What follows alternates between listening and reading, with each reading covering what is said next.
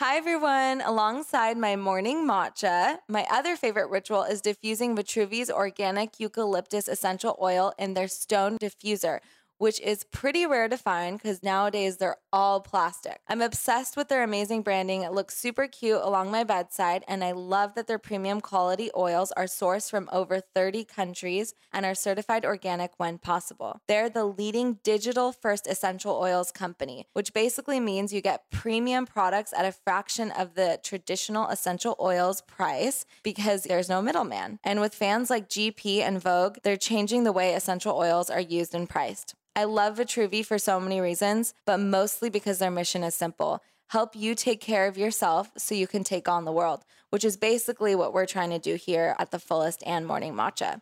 So to try Vitruvi for yourself, just use the code morning matcha 20 that's all lowercase with two zero the numbers at the end so that you can get 20% off your order on vitruvi.com. Enjoy.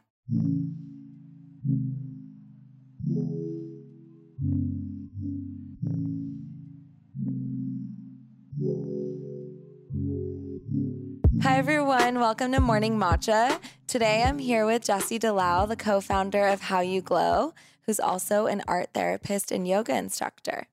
Hi, Jessie. Hi, love. Well, thanks for coming today. My absolute pleasure. I'm so happy to be here. Oh, you're so sweet. Thanks for, by the Mm. way, texting me the other day. That was so nice of you. You oh my god! Of when you found out i i just it felt so special to know that you were thinking of me and something that you had just gone through with being pregnant and having Yeah. amelie and Well, I'm so happy for you. And I remember when we were talking, we were hiking, and you were saying how you were so excited, like you wanted a family and you wanted to start putting feelers out and start trying. So and it just, happened like, quick. yeah It happened quick, and it's honestly the biggest blessing and most incredible journey. And yeah, it's it's interesting actually because I feel like I used to hear of people getting pregnant or whatever, and I'd be like, oh, cool, you know. But now when I hear someone gets pregnant, I'm honestly like so deeply like happy for someone. And also when I was pregnant and when I had Amelie, like all the people who reached out to me, it really meant something. And I think that you really appreciate it when you're going through such like a transitional time. Yeah. And for women to like, reach out to you and be like i'm here for you. And so many people did that for me. They're like i know it's a really like weird time. Because there are a lot of like as amazing as it is it's also very um, isolating in a way that beginning piece when you're not sharing it with people Mhm. did you feel that way like in the beginning i just am really bad at keeping secrets oh, so you didn't keep it a secret no we did for a little bit but it was Mm. really hard but yeah um it's nice to have that period Mhm. but totally like it feels a little dis i've i'm s- normally so open with everyone and that's how i connect and yeah to have that little it's secret is difficult. weird yeah it's like very sacred in a way. Yeah. Like there's a part of it that's Yeah. so special. But like for me, I wasn't feeling good, and I wasn't. It wasn't like I had this like awesome feeling that I wasn't sharing. I had this like shitty feeling that I wasn't sharing, and I was just like, it was hard to. It was hard to like operate, you know, in the world, not sharing this and feeling so bad. totally did you wait Yeah. until three months Yeah. So actually, the first day that I found out, um, I called my mom. I, I like so carefree. Like I was so carefree. I called my whole family and told them we were pregnant, even though like I hardly believed in myself. mm-hmm. But because it was a surprise, we weren't planning it, Mhm. and um, I found out when I was like six weeks pregnant or something. And then I told friends and you know everyone else around like like three three months. Is that when Mhm. people tell people yeah around then? Average, yeah, yeah. I did whatever like people Yeah. say to do to do, but you know, in retrospect, um, I would have probably told my friends sooner. Like, I don't Mhm. see the point in waiting. yeah God forbid something happens. Like, you need your friends, you need your support. So I think that like that idea of waiting and being so protective over the information, like if someone you love and you care about, you know, goes through a hard time like yeah, that you want to be there for them. So I, the second time around, I definitely wouldn't wait like I did. Mhm. Yeah, I was reading. There's a lot of different views on that. and Yeah. I was reading about that. Yeah. Well, it's just a matter of like if you want support around that or you don't, hmm you know? yeah, So, and it's so common to go through, you know, miscarriage, especially early on. yeah. That that's why people Yeah. keep Yeah. it to to themselves. Yeah, exactly. So tell me a little bit about like obviously you're co-founder of How You Glow Mm-hmm. and you've done such amazing I mean on our hike we had such a great Yeah, chat and yeah. I really learned so much about you. You're an art therapist, yoga instructor. I mean you've Mhm. done so many amazing things and I just want to hear kind of about like back when you were younger how you were you were grew up on the East Coast yeah. and mhm. kind of that transition and what sparked your interest in wellness. Yeah, so I grew up in New York in the suburbs in a place called Westchester. Have you heard of it? Mm-hmm. Yeah. So it's like 30 minutes from New York City, where I grew up in a town called Larchmont. And I had a really lovely childhood there. But, you know, I never had even heard, like, I'd never gone hiking really. Like, it Mhm. wasn't, I'd go for nature walks and we'd be, you know, in nature, we live by the water. But, and there was, I never tried yoga. Like, I'd never done any of these things that are so, you know, mainstream and common now. And what really sparked my, um, my love for wellness is when I went to Boulder, Colorado for school. And it's just like that town is just like buzzing with everything, Yeah. you know, like yoga and hiking and, you know, just like an elevated um, lifestyle there. Mhm. I mean, it's, you know, pretty extreme as well. But I think that's what really initially drew me in to all of that stuff. And, um, you know, um, growing up, my my mom was really into spirituality. She was reading a million books about actually about manifesting and law of attraction. And so our bookshelves were like fill, literally like filled Oh with all of gosh. this type of stuff. So my sister and I read a lot of these books. And so both my sister and I, and I have a brother too, he was not interested. Mhm. he was interested in basketball and things like that. But um, we both read everything that my mom had. We would just read them. And it was so that side of things, like the spiritual side, was there from a very young age. And a love of creativity, of art making, of, you know, health was there, but just I hadn't really been exposed to something to to you know take it to the next level Mhm. until college. From there, I decided I wanted to to be a yoga teacher, and I also wanted to be an art therapist. And so I got certified in both of those things. I went to That's New York. such yeah. a specific thing, art therapy. yeah, uh, Was that a program that they offered? yeah. So basically, art therapy. Um, every like every person who I tell I'm an art therapist, most people still have no idea what it is. So it's really interesting that it's still such like a niche field, but it's such an important field in my opinion. And what brought me to that was I was studying art. Um, I've always really been. In, I, I don't find myself to be, you know, an art for like the purpose of ever like selling the art or um, doing anything with art. I'm all about process. So for me, it's the process of making something is so healing and so therapeutic and so fun and worthwhile. And whatever the product is, I don't care. And that's Mm-hmm. always been how it is for me. Um, and so I decided to study art, even though I don't find myself to be particularly, you know, I don't want to say that I'm not talented, but because that would undermine my belief in everyone being an artist. Yeah. But you know, I just I just don't think it has to look one certain way to be a, Mhm. you know to be an artist. But so I studied art in school, and I also studied psychology because I'm so interested in the mind and you know getting a deeper look into myself and into other people. And um, so I had these two interests, and I I saw them to be so separate and so like how do you put these two things together? Yeah. But then in my art classes, I noticed that. Have you ever been in an art class? No. So th- at the end of uh, every project that you do, you'll get like an assignment, and then you come together and you do a critique. So everyone puts the art up, and you all sit together, and everyone explains their artwork and gets feedback from everyone else. People will share what it brings up for them, what it reminds them of, and this experience would be like such an emotional, such a sacred and intimate experience of people sharing things that I knew for a fact that they hadn't told like their best friend, you know? Yeah. And they'd cry and it'd be like this really, really amazing experience of people Aw. opening up and using their artwork as a metaphor or a catalyst for this really intimate conversation. And I was like, wow, this is the most therapeutic thing that's going on in my life right now. Yeah. And so I, not joking, I literally Googled like art psychology and then came up and like career as I was nearing the end of college. And it came up, you know, art, art therapy as a field. And there was a couple schools offering it, one of which was in mm-hmm. Boulder. And then there was a few in New York, and like a couple specialty ones. And I applied to NYU. It was the only one I applied to, and I was like, you know, if I get in, it's meant to be, and if not, you know, I'll get certified as a yoga teacher, and I'll take that path. And so I ended up getting in, and that was Oh that was it. And so. I went to when I graduated, I moved to um, Kripalu.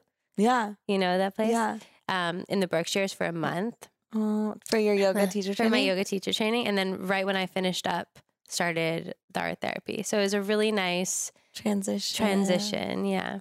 Wow. And then how long was the program at NYU? So that was it was a two years master's program. Wow. Yeah. And it was really cool because from day it's a very clinical program. Like every program has a different approach. So some are more like really like studio based in art and you're doing like a lot of art. This one was really based in experience in the field. So from day one you're working with clients. And I found it to be really amazing to have the yoga background because yoga training, if anyone's have you ever done one? Mm-hmm. so therapeutic as well. Like you're basically trained as a therapist, I Yeah. find. Especially this one. It was like very deep and like Mhm. getting to know yourself really well. And so that allowed me to like be very confident in the work that I was doing. I mean, I didn't really know what I was doing, but I had at least this like deeper understanding of myself and it also allowed me to like be paid as an intern because I was a yoga teacher and art therapist, Cool. which was amazing. Yeah. Yeah. Did cool. you have patients that were suicidal or like what were they like? And did you ever feel that you weren't really um, qualified to be there? I mean, because you really, like you were saying, you really have to have an in depth understanding of yourself and really trust yourself. Trust yourself. It's so true. Yeah. So I've worked with people like uh, up until I had Amelie. I've been working in like high risk treatment centers since that day, since the first Wow. um, day of college. So I've been doing it for a while. There's definitely moments where it's very intense and you have to really be like, you know, slow down what you're doing to sort of see what the best approach would be but usually it's with a team of people. So you're on a team and there's a clinical team. So if something goes down and you're worried about someone, like you alert the team hmm and it's a team effort. Like everyone's kind of working with that person in a different capacity. And so it's like everyone is coming from a different angle. So the art angle is a very specific one. And usually it's a more like um, nurturing one and not like so direct. You know, it makes people feel at ease and a little bit safer to open up. Usually, that's not always the case, but I've Mhm. found that it's like a really approachable method of therapy. And um, because people can use the metaphor of art so they can take their time rather than like such direct talking where it can be like a little bit scary, you know? So it's, um, but there's definitely been like so many crazy situations, like crazy, crazy situations. And I also worked, uh, I volunteered like one, I think it was in between my, um, my junior and senior year of college, I worked in the psych ward at um, Wow. Lenox Hill Hospital in New York, and that was really interesting. That was really, really interesting, and some of like the coolest moments of like my art therapy career. And that was like before I was even an art therapist. wow. Yeah. Have you ever seen Empire, No. the show? Uh-uh. Well, one of the sons in the show um, has an well, I, it's art therapy, but it's music therapy Oh yeah, it's amazing. because he is bipolar, Uh-huh. I love what when he would have sessions with her. I Mhm. would like just be so interested in it because Yeah. it's music and art are so healing. Yeah, it's a very and music therapy is amazing. I wish I Mhm. had more musical skill, to be honest, because I feel like music therapy is so healing. I mean, literally, you just put on a song and how like transformed your whole day could be from just like Mhm. hearing one song, um, for better or for worse sometimes, yeah, you know. yeah. But um, to be able to actually like engage with the materials and whether it's art or music, and yeah, it's just it's very very um, humbling to be in that position of helping someone just reveal them themselves to themselves, you know, Mhm. and be the witness for that and to share something that's difficult to share. Mhm. So it's really, yeah, it's cool. So in LA, I've been working at treatment centers. Um, so it's sober living houses and, you know, centers that uh, oftentimes it's addiction, but with addiction, there's all these co occurring disorders, you know, so depression, anxiety, um, you know, really you name it, eating disorders, yeah, bipolar disorder, all those things. Um, and I've taken a little break, like I said, and in that time, I've started to do manifesting sessions with people. Yeah. And it's interesting because the manifesting sessions I've been doing on the phone, and it was really in the beginning, I was like, how can I best use what I have to offer? You know, I don't want to be going to the treatment centers all the time right now. Um, Yeah. and so I also, you know, teach yoga and only one on one clients usually or workshop based. And the yoga is mixed with the art therapy. Yeah, I love that. the yoga, because I found that a lot of people are like, I'm not an artist. Like, no way. I'm not going to like, ma- like, what if I make something and it's like ugly or like, Mhm. you know, I feel like a kid, you know, I don't know how, how to do anything. And yoga is such an amazing precursor to the art making because it just, excuse me, allows your senses to open up. open up and it allows your inhibitions to soften and puts you into more of a dreamlike state. And I do a guided meditation and aromatherapy and all these things to let you arrive at a place where you're just not judging what you're doing Yeah. and focusing on the process and enjoying the process rather than being self conscious and being held back. And I feel like that's when you're in the flow of your life in general, is when you can take away, like, oh my gosh, am I going to fail? Am I going to mess up? Am I going to not do this right? And just be with what is and enjoy the process. It's like such a metaphor, you know? Like if you can just enjoy the process and forget about what it's going to look like, when how it's going to turn out, um, you know, then you reap the benefits and you actually enjoy The present moment. Yeah. yeah, exactly. So, have you done any workshops lately? I've done a lot of like one on one sessions doing the yoga and the art. I've done workshops doing it. I used to do it at Love Yoga. Yeah. I did a retreat in Bali where it was yoga and art therapy, which was amazing, which was actually something that I always wanted to do and put on a list and one of my manifesting lists. And it occurred. And I was like, wow, that's a big one because I'd never led any yoga retreat before. Yeah. And for it to be in Bali for the first one, So much work to put that together. It wasn't even. It wasn't. It just happened like so easily and so organically. And I was just like, wow, that's pretty cool. Like, you know, what you asked for will come, you know? Mhm. And so what I was saying was when I um, had Amelie and I was wanting to be more at home for a little while and really appreciative of just where my life had taken me, like all these unexpected twists and turns that had landed me in a really, really beautiful situation um, that I'm really grateful for. And I was thinking how to help other people achieve whatever it is their heart desires and their Mhm. goals are for themselves. And so I just literally was taking a walk on the beach with Amelie and I was feeling just like, you know, when you're just feeling like just so incredibly grateful Yeah. in a moment and you're just like it's everything is sparkling and you're just so happy and um things just come to you and I was like, you know what? I'm going to do manifesting sessions with people. I'm going to help people to create the life of their dreams. I don't know how I'm going to do it, but I'm going to do it. I literally went home and I texted Brian, my husband, and I said, what do you think of this? And he didn't respond because he's at work.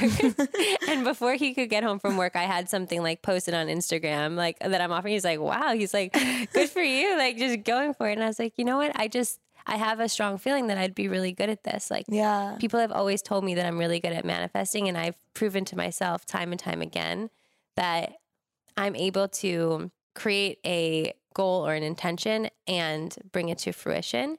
And I was wondering why, like, why am I able to do that, you know? And why it, does it come more easily to some people than it does for other people?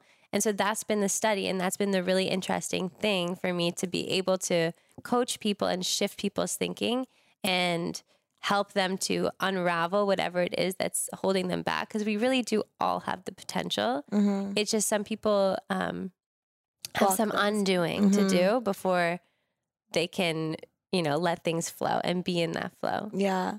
Well, especially with your experience working with people already Yeah. through Yeah. yoga and yeah. the psychology and everything. Mhm. And then also, like you're saying, when you're in alignment with what Absolutely. with yourself and yeah. in the flow of the universe, that's when it comes to you. But I remember reading this one book, and the analogy was I think it was like one of the Esther Hicks books. uh-huh. And it's like, it's not that, it's like just turn on the light. Yeah. Like the light is there, you're just like letting it turn dark. Exactly. It's Yeah. like take away the the blinds, you know, Mhm. like unshield yourself Yeah. because it's already there. Yeah, which is such a cool concept. It's really like trippy to think about that. I know. But I think about that too about the thing that you said about being in alignment with who you are. Because I think a lot of the blocks that people have and what I found, I'm learning as I go. You know, Mhm. each session that I have, I like, I'm kind of like making parallels between everyone. And there are so many parallels. And that's the coolest thing because I talk to people from all over. I'm like, wow, this person's dealing with the exact same thing as this other person Yeah. across the country, you know, in different random towns. You know, it's really cool. But I think that sometimes people have these goals for themselves or these intentions for themselves that doesn't actually match their soul's calling, but it's to please other people. So Mhm. it's like, and they don't even realize it. It's to please their mom, Mm-hmm. please their dad, to please their partner. This like outside version of what they are supposed to be and like what they think will look really amazing and make them seem super successful Yeah. and they've ignored because they've had to ignore like what they actually want to Mhm. fit in the box of where they are in their life. So it's like taking a step back and reassessing why am I working towards this? Why am I unhappy? And then re, you know, renegotiating your own terms and Yeah. saying like I have a choice with the life that I want to create and I don't have to have the life that my mom wants me to have and I think people are stuck on that like way later in life than you would expect, you know? Mhm.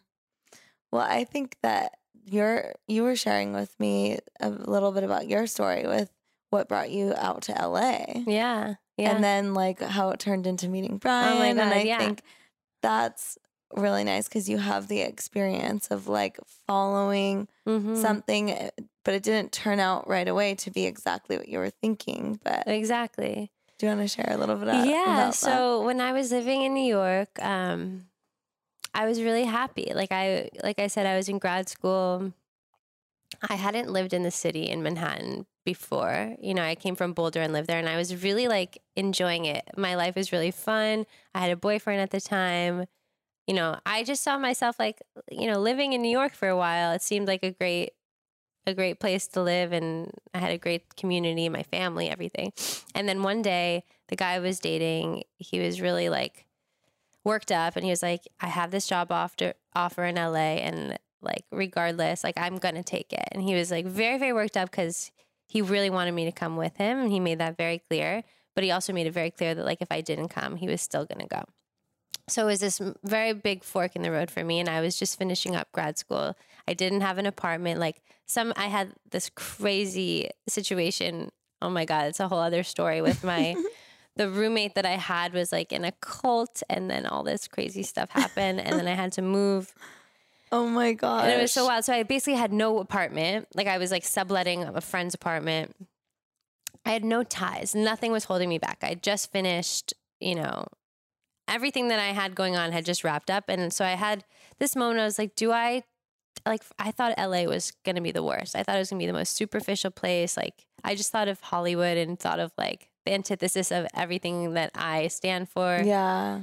I'd never really like experienced the LA that I know now. Yeah. And um I remember so I I wrote about this for you or Mhm. I think I told you guys that I had a, a session with my mom. Mm-hmm. So my mom had just become a life coach and she just had started and she's just sort of like, you know, testing it out on me a little bit. And she she was like, "Can I do a session with you and see?" And my mom, you know, my mom would do anything for me to stay in New York Yeah. like she lives for her kids. She just wants her family around her. But she was like, I'm going to do like a totally unbiased session with you. And I want you to follow your heart and like what's really going to be right for you. So she did this whole session that, you know, there was um, a, a graph, all the different areas of my life.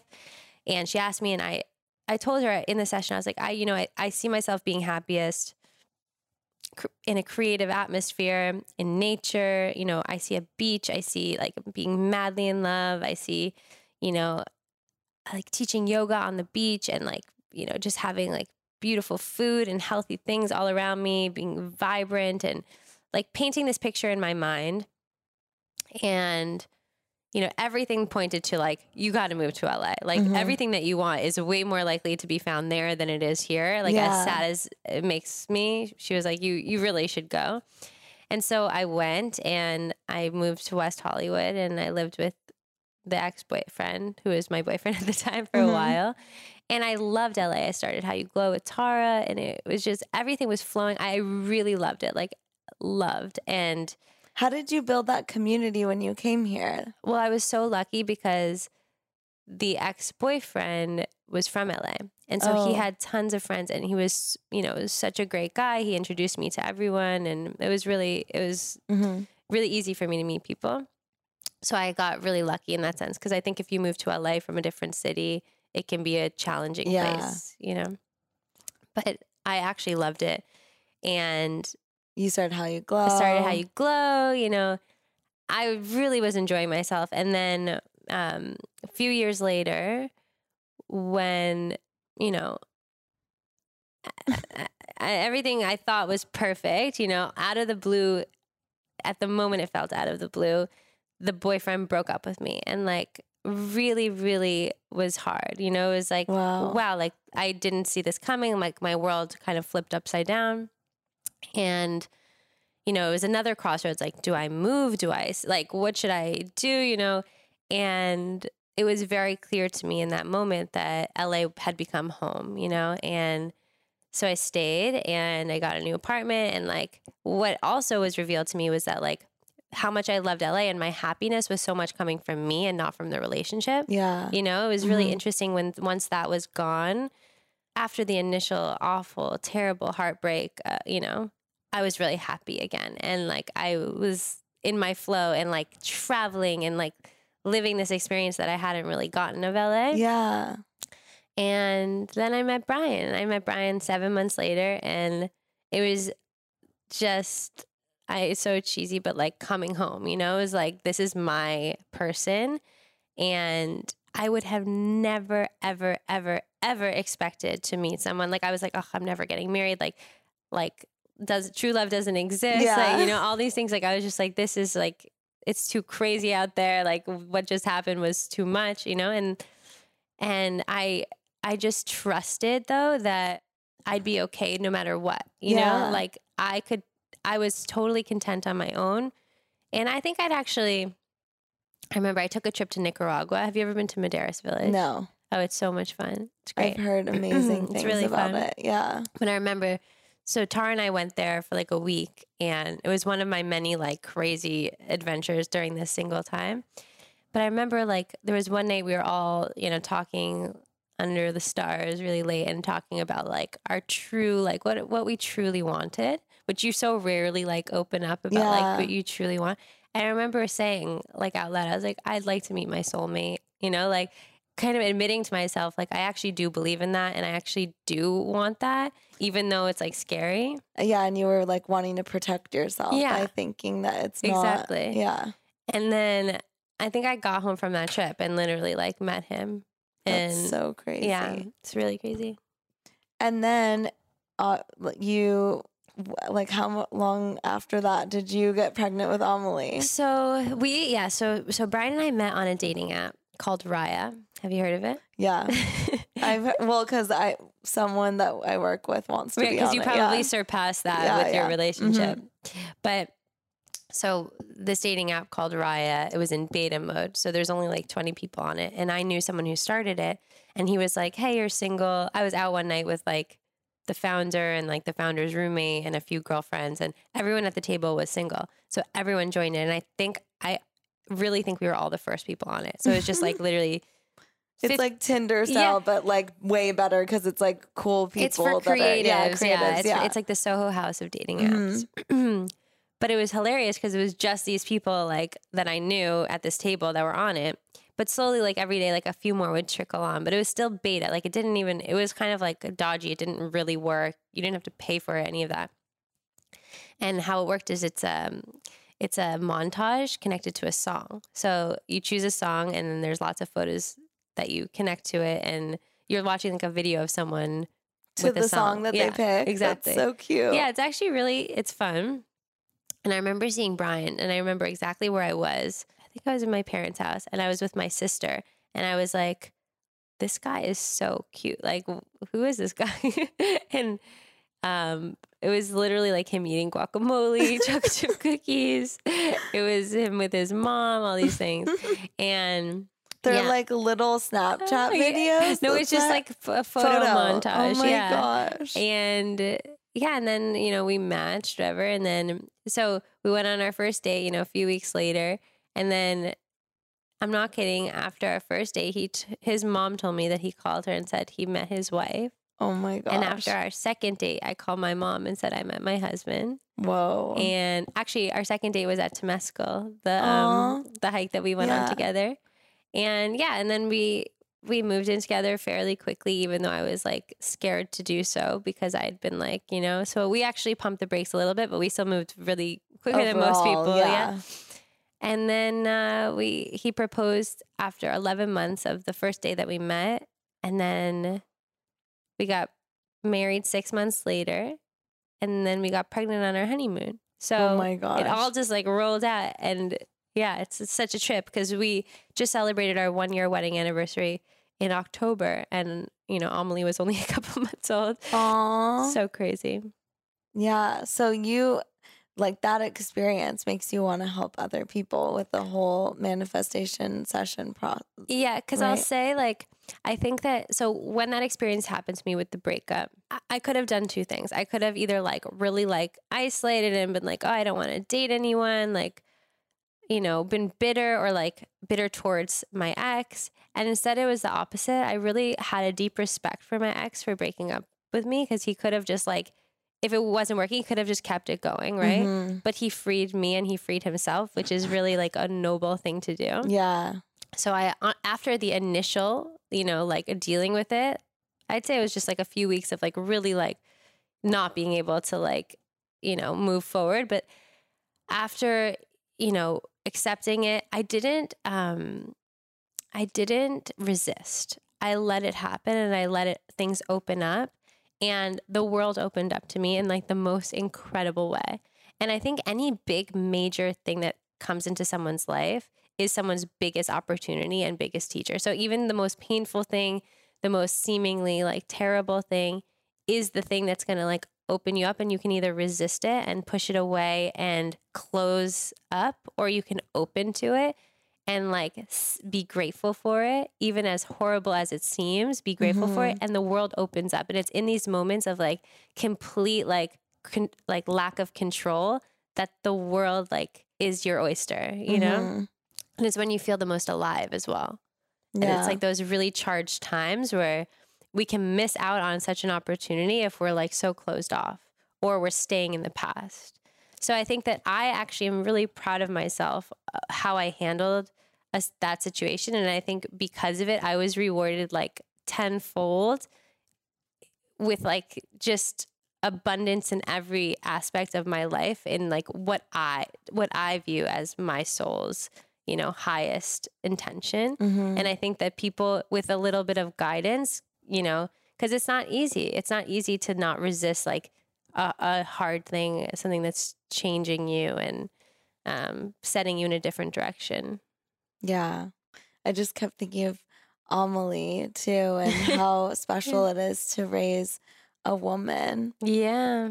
and Yeah. um and share that with a girl that's Yeah. gonna turn into a lovely woman I and know. It's crazy. hopefully get them out of all the self doubt and stuff that we go through. Because you know what I've learned? Like the the one common thing I've learned from talking to all these different people is, and I know this isn't you know rocket science, and I know this is a lot of people already know this, but a feeling of not being worthy is really the basis for any block. Mhm. If it boils down to it, and it's based in like in this fear based energy. It like, even goes like to Marianne Williamson. I'm sure you've you know Mhm. read some of her stuff. It's either love or fear, and that's what we're operating from. And it's such a brilliant concept because it is so simple like that. It's like the frequency of fear, which is all of those emotions like guilt, or which is a lot of people what's blocking them is guilt. Like, I don't deserve more. I don't deserve to like thrive at my highest. Like, I already have so much.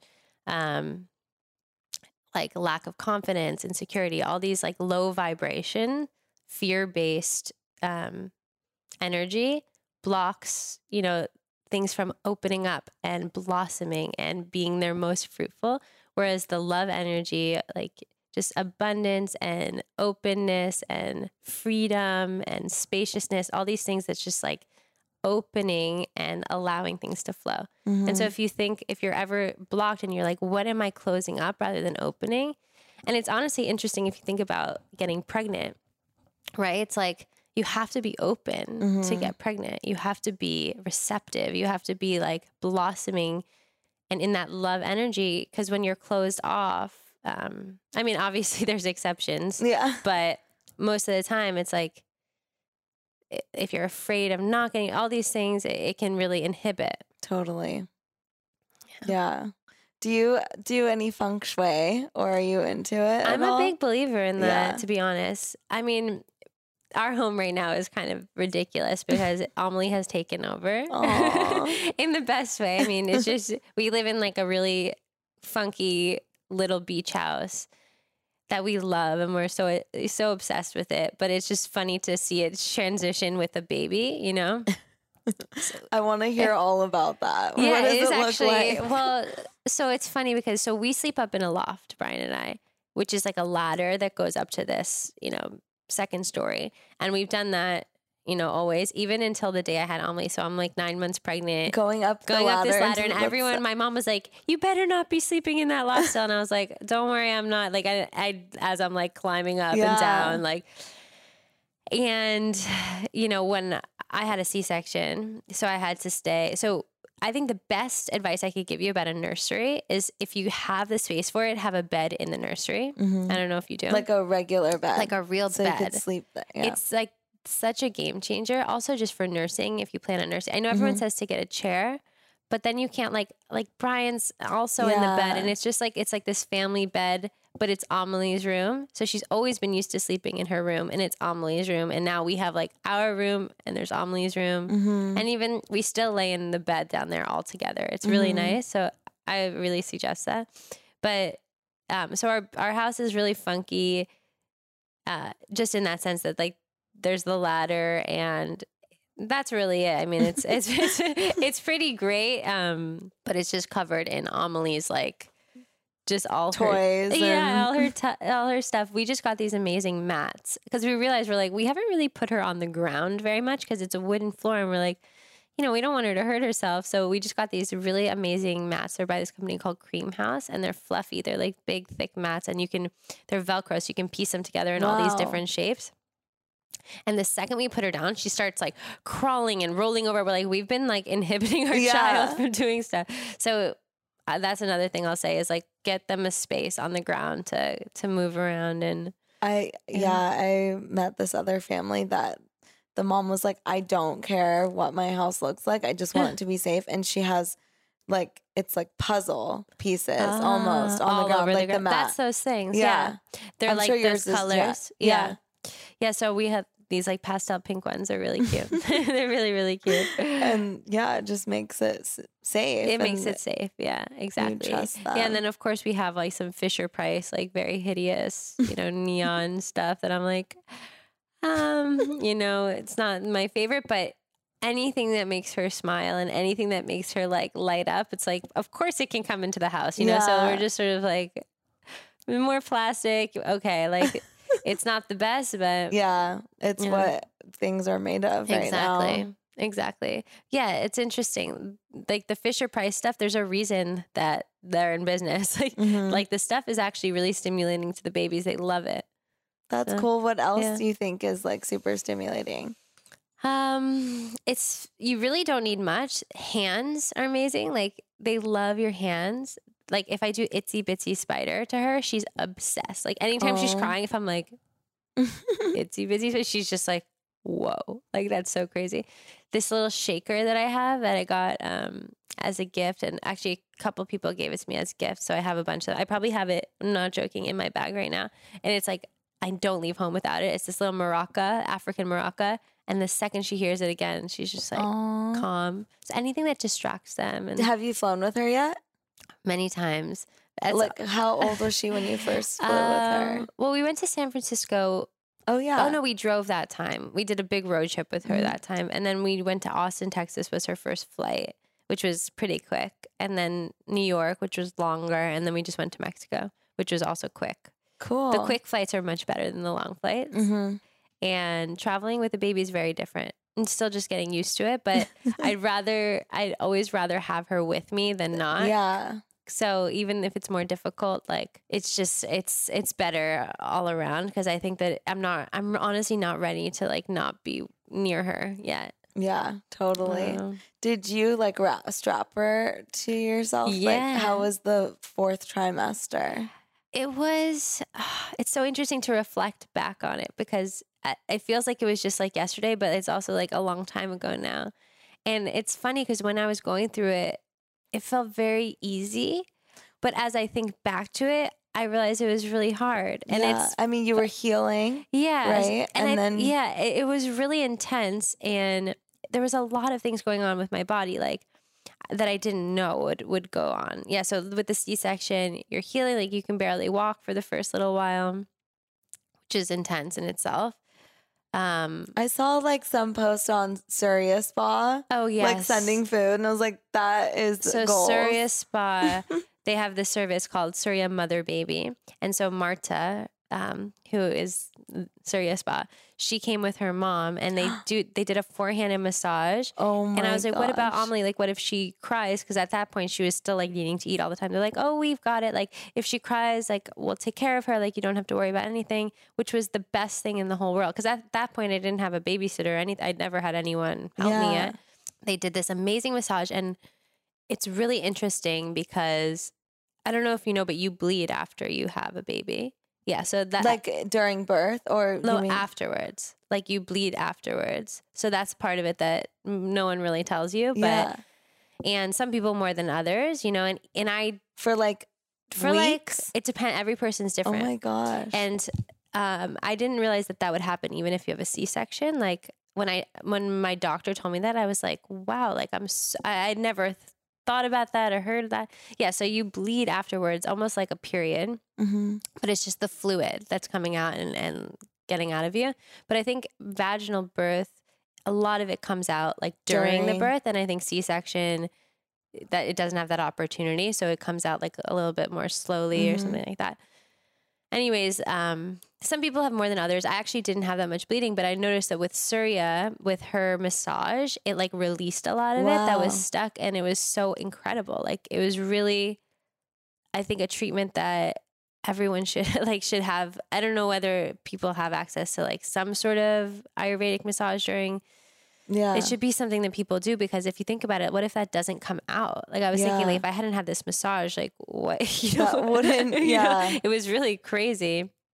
And then there was another amazing friend of mine named Desiree who now has a baby, but she her business is called Mama Seuss, and she came over Oh. too and gave me a massage. she and that's her business. Mama Seuss, yeah, it, she's How amazing. And actually, she was pregnant when she came. And I was like, I feel guilty that you're like Yeah. giving me a massage. You're pregnant. I was like, shouldn't I give you a massage?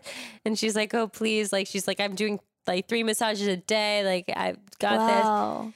She's awesome. But um, that's cool. Is Yeah. it like on like an app thing, or you like give them a um, call? no, she just has her own business. That's nice. Yeah, but she's really wonderful, and I and I don't know if she's back up and working yet because she just did have a baby.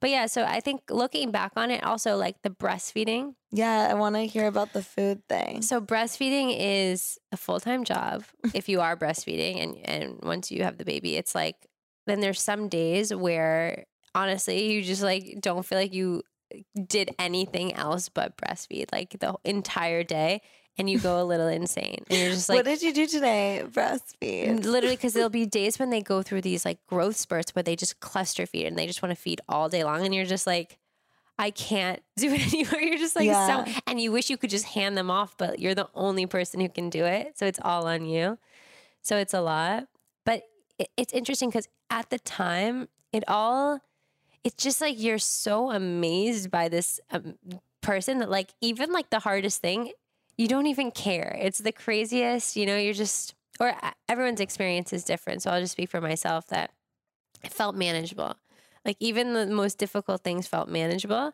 but when i think back on it now i'm like holy shit that was hard. Mhm. You know, that was intense. And there's also hormones in play that make you able to do it. And that was a huge shock for me.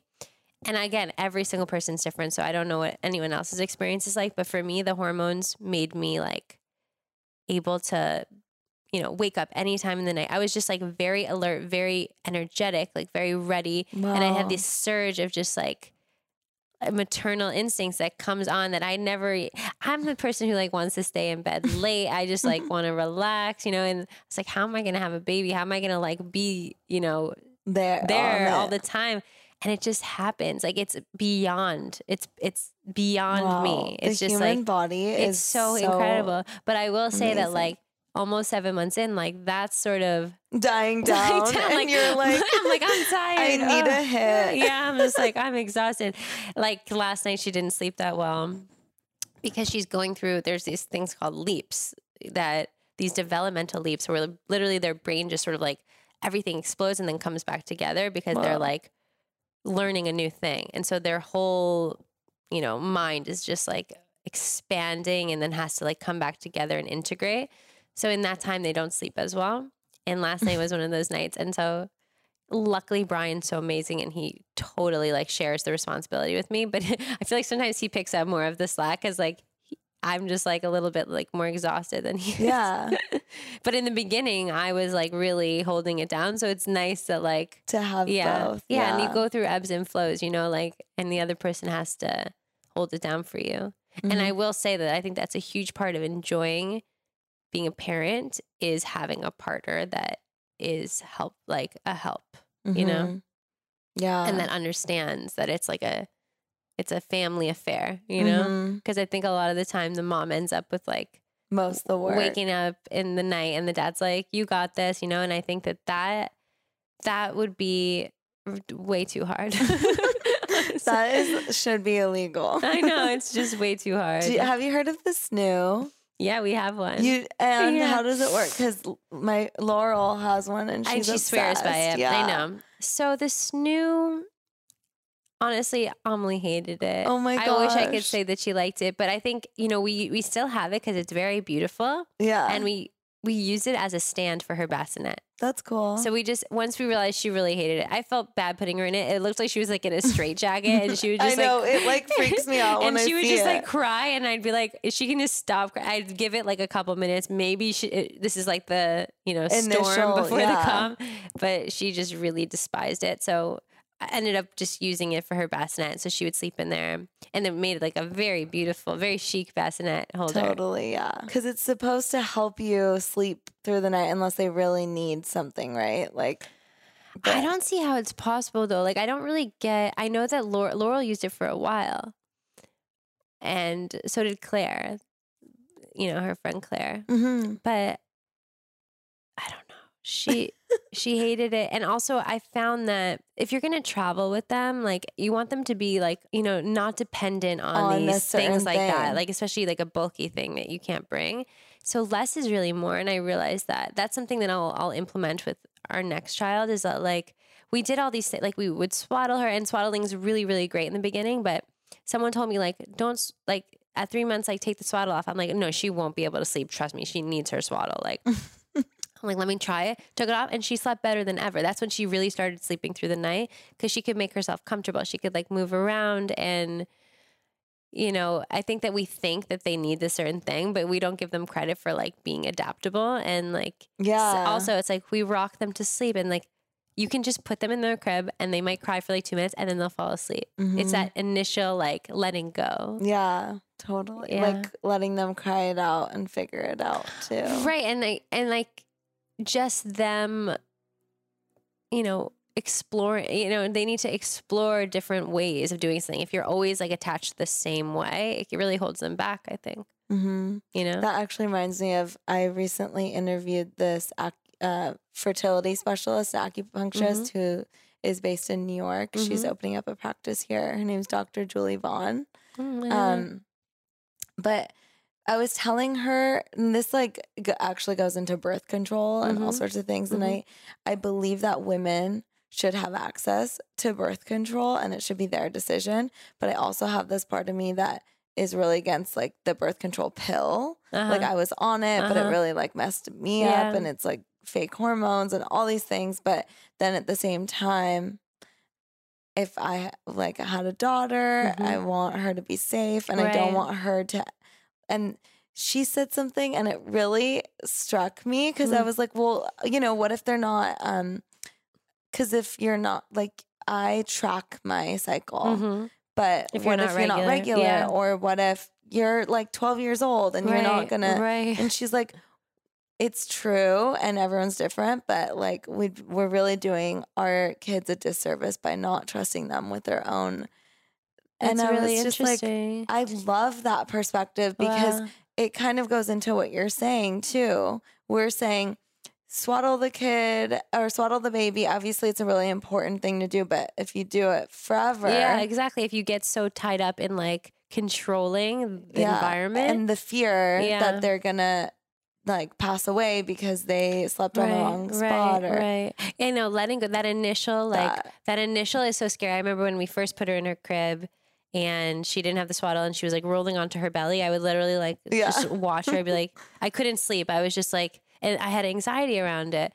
But slow, like you're gonna have anxiety for the first bit, and Mm-hmm. just you know, slowly over time, you you see that they're fine and they're learning and yeah that's that's probably going to be the craziest part about being a parent is that letting go and I, I think about that a lot because i was brought up in a house where kind of like anything went like we didn't have a lot of rules Yeah. and you know i dodged a lot of bullets luckily because i think i'm very like i have a good head on my shoulders like i i know i come from a good family i don't want to like i know right from wrong you know Mhm. but but I also am very experimental and very like curious. And so it was this interesting, like, I think I'm better for having that freedom and that space to figure things out on my own. But it terrifies me of giving my daughter that same Yeah. space. So it's like this, like, oof, how do you navigate that? And I give my parents so much credit for just like being chill and trusting. Totally. I am the youngest of three, so I think that has a lot to do with it. But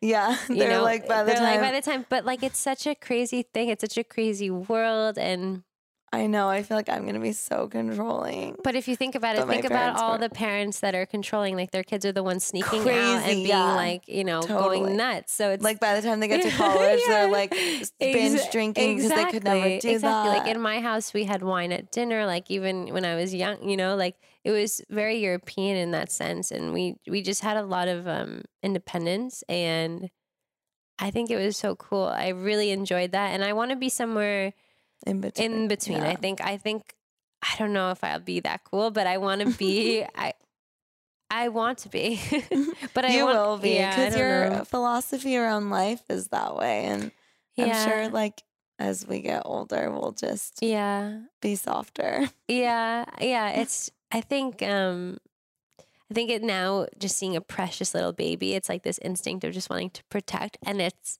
supposed to be that way because they're so fragile and they're so helpless. Like they need you Exactly. They so I think that as time you. goes on and as they get more independent, like that also evolves and shifts in us. And I think that it's like that for everything, right? It's like we're given this feeling because we need it. Um, and that's the part about like the hormonal thing. It's so fascinating, you know? And like what I was saying before, before we, you know, it started is it's like we have this nine month gestation period to get ready. And then we have like three months of like, you know, the fourth trimester to like just assimilate back and like the baby's not moving very much. We're just sort of like, you know, easing into it. And then like they start growing up, they start, and then life is just like, I don't know, it's just it goes so quickly and like all these different stages, but we're always ready for it. Whenever it happens, like we're always ready for that stage somehow. Well, it's like your manifesting um, sessions, right? What you were saying Yeah. about you're basically you're given what you can handle. Yes. And it's all about how we how we open up to what's presented. Because we don't really have control over the things that are presented, but we have complete control over how we respond and how we react and how we perceive it.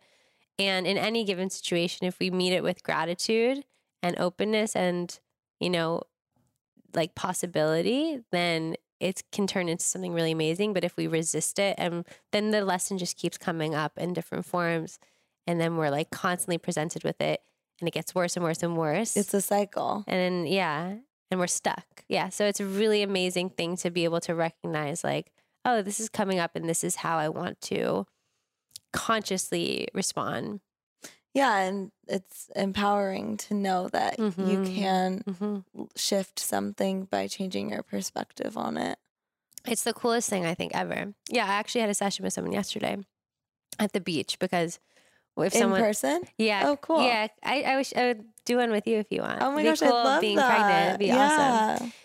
Yeah, I only do it if, you know, if people around, Mhm. you know, it's not very often, but and I bring the crystals sometimes to the beach and during the session and she asked why I brought the crystals and I said because the crystals hold an energy, you know, and it's like to infuse it with that energy. So the rose quartz, the energy of love and the, you know, citrine energy of like happiness, prosperity Mhm. and I and I was like, you know, what's so cool is that you know these these crystals are fixed energy and they're like a source of stable energy, but we are unfixed and our energy is ever changing, and we have that malleability to be able to transform like our being like we can be and it's so cool because you literally feel it with someone like someone could come in and be like in a really bad place and you'll just feel this like dark cloud right Totally. or someone will come in and they'll be like, "Whoa, like this girl is like, or this guy is like really like feeling good and like the, just like a bright light around them."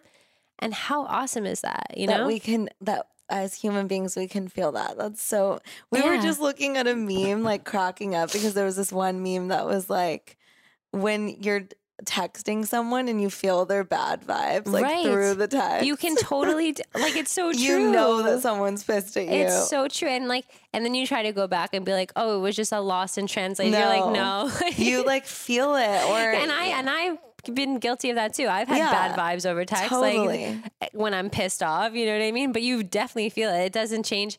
It's all about the intention behind anything. Someone feels your intention. Yeah. You know? It's so true. I Yeah. think it's real. I mean, it's like that's why aliens exist, basically. and they have to. Yeah, no, it's true. Because like we're all energy. It's so true. I know it's really a trip when you think about that. But how cool is that? Like if we know that we can transform our energy and you know that like we have this form that we're in that we can also transform by what we eat, by what Yeah. we do, by who we see, the environment that we're in. So we can we can transform like our shape and our, you know, container Yeah. more or less, like to just be the best it can be Yeah. and we can also totally transform the essence of ourselves Yeah. and how we reach other people and you know if we're talking about law of attraction you know if you want to be at that high frequency to attract that you know to pull in all the Mhm. goodness and all the things that you want to be and you want to feel it's like so cool to know that you can do that by consciously deciding to and it's like an Mhm. everyday situation type of thing and it's interesting because you know I, I noticed that anytime like I've, I've gotten in a fight with Brian, it's because either of us are coming from like a different energetic place and Yeah. it's like we're not on the same plane. Not on the same you know? level. And once you can recognize that, it's like it's not about anything other than the energy being off, you know? Mhm. And so it's like if you're coming from a stressful day and you come home and like your energy is a little off, like the other person's gonna feel it. They're gonna like respond to that. Their energy is gonna be affected to that. So if you're if you're aware of your own energy and you can like really harness it, you'll just vibe with everyone. Totally. You know? We were recently doing a sound bath at the shop. And one thing, have you done a sound bath with Cassia before? I haven't. Oh. No. Well, she was with Farmer Dave, who does it with her sometimes. Huh. And he is just amazing if you ever get an experience doing a sound Mhm. bath with them or experiencing one. But he was saying basically, if you, because, okay, like the food you eat and the sound current you're in. So you can come home and listen to the same sound current or sing a tune to the same song, and then like your energies align.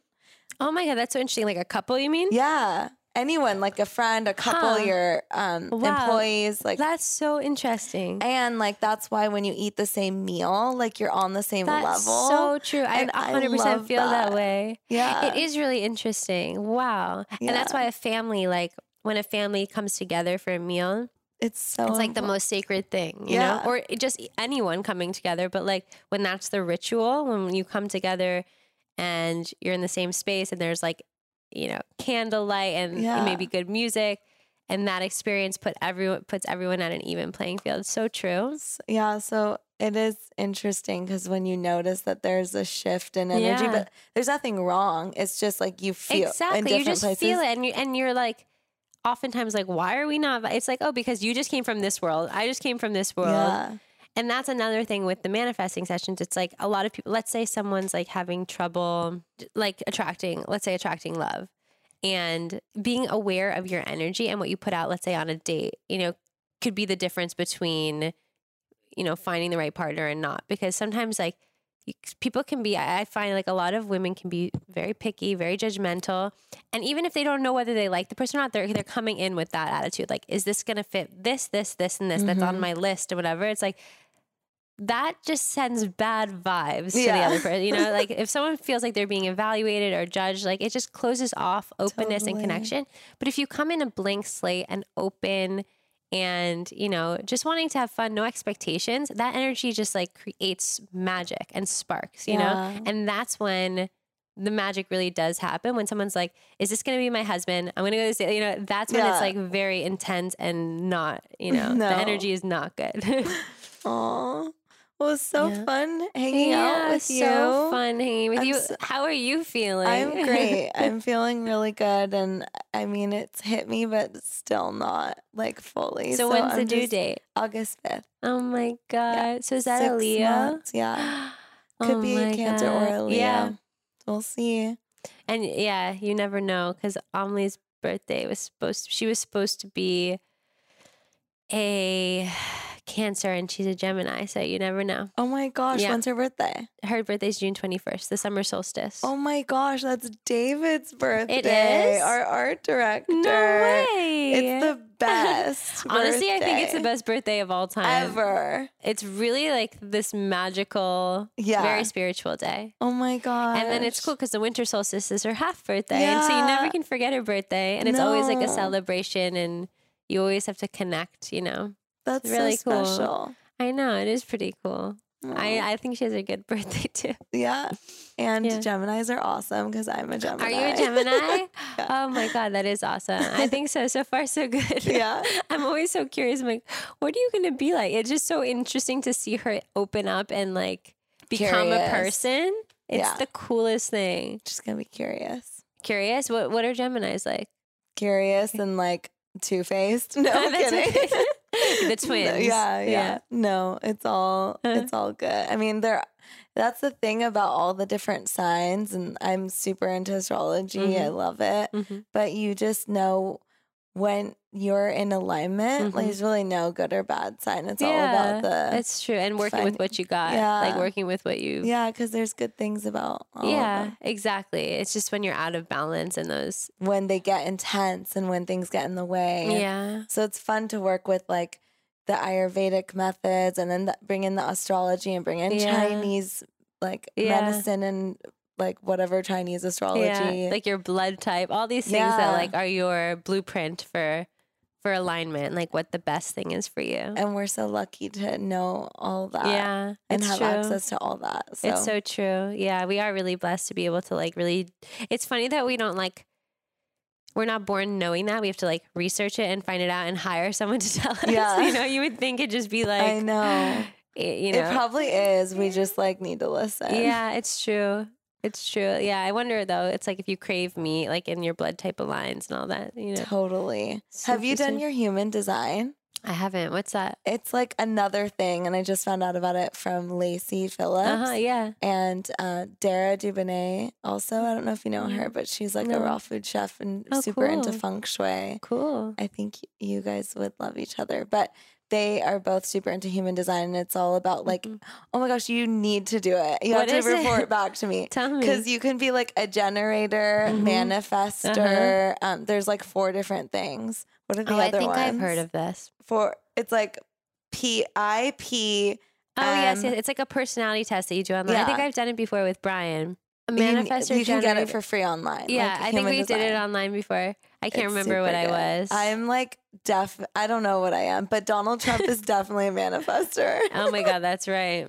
Yeah, ruining the name. yeah, seriously, it's so bad. But we always joke oh about oh how like, god. yeah, Yeah.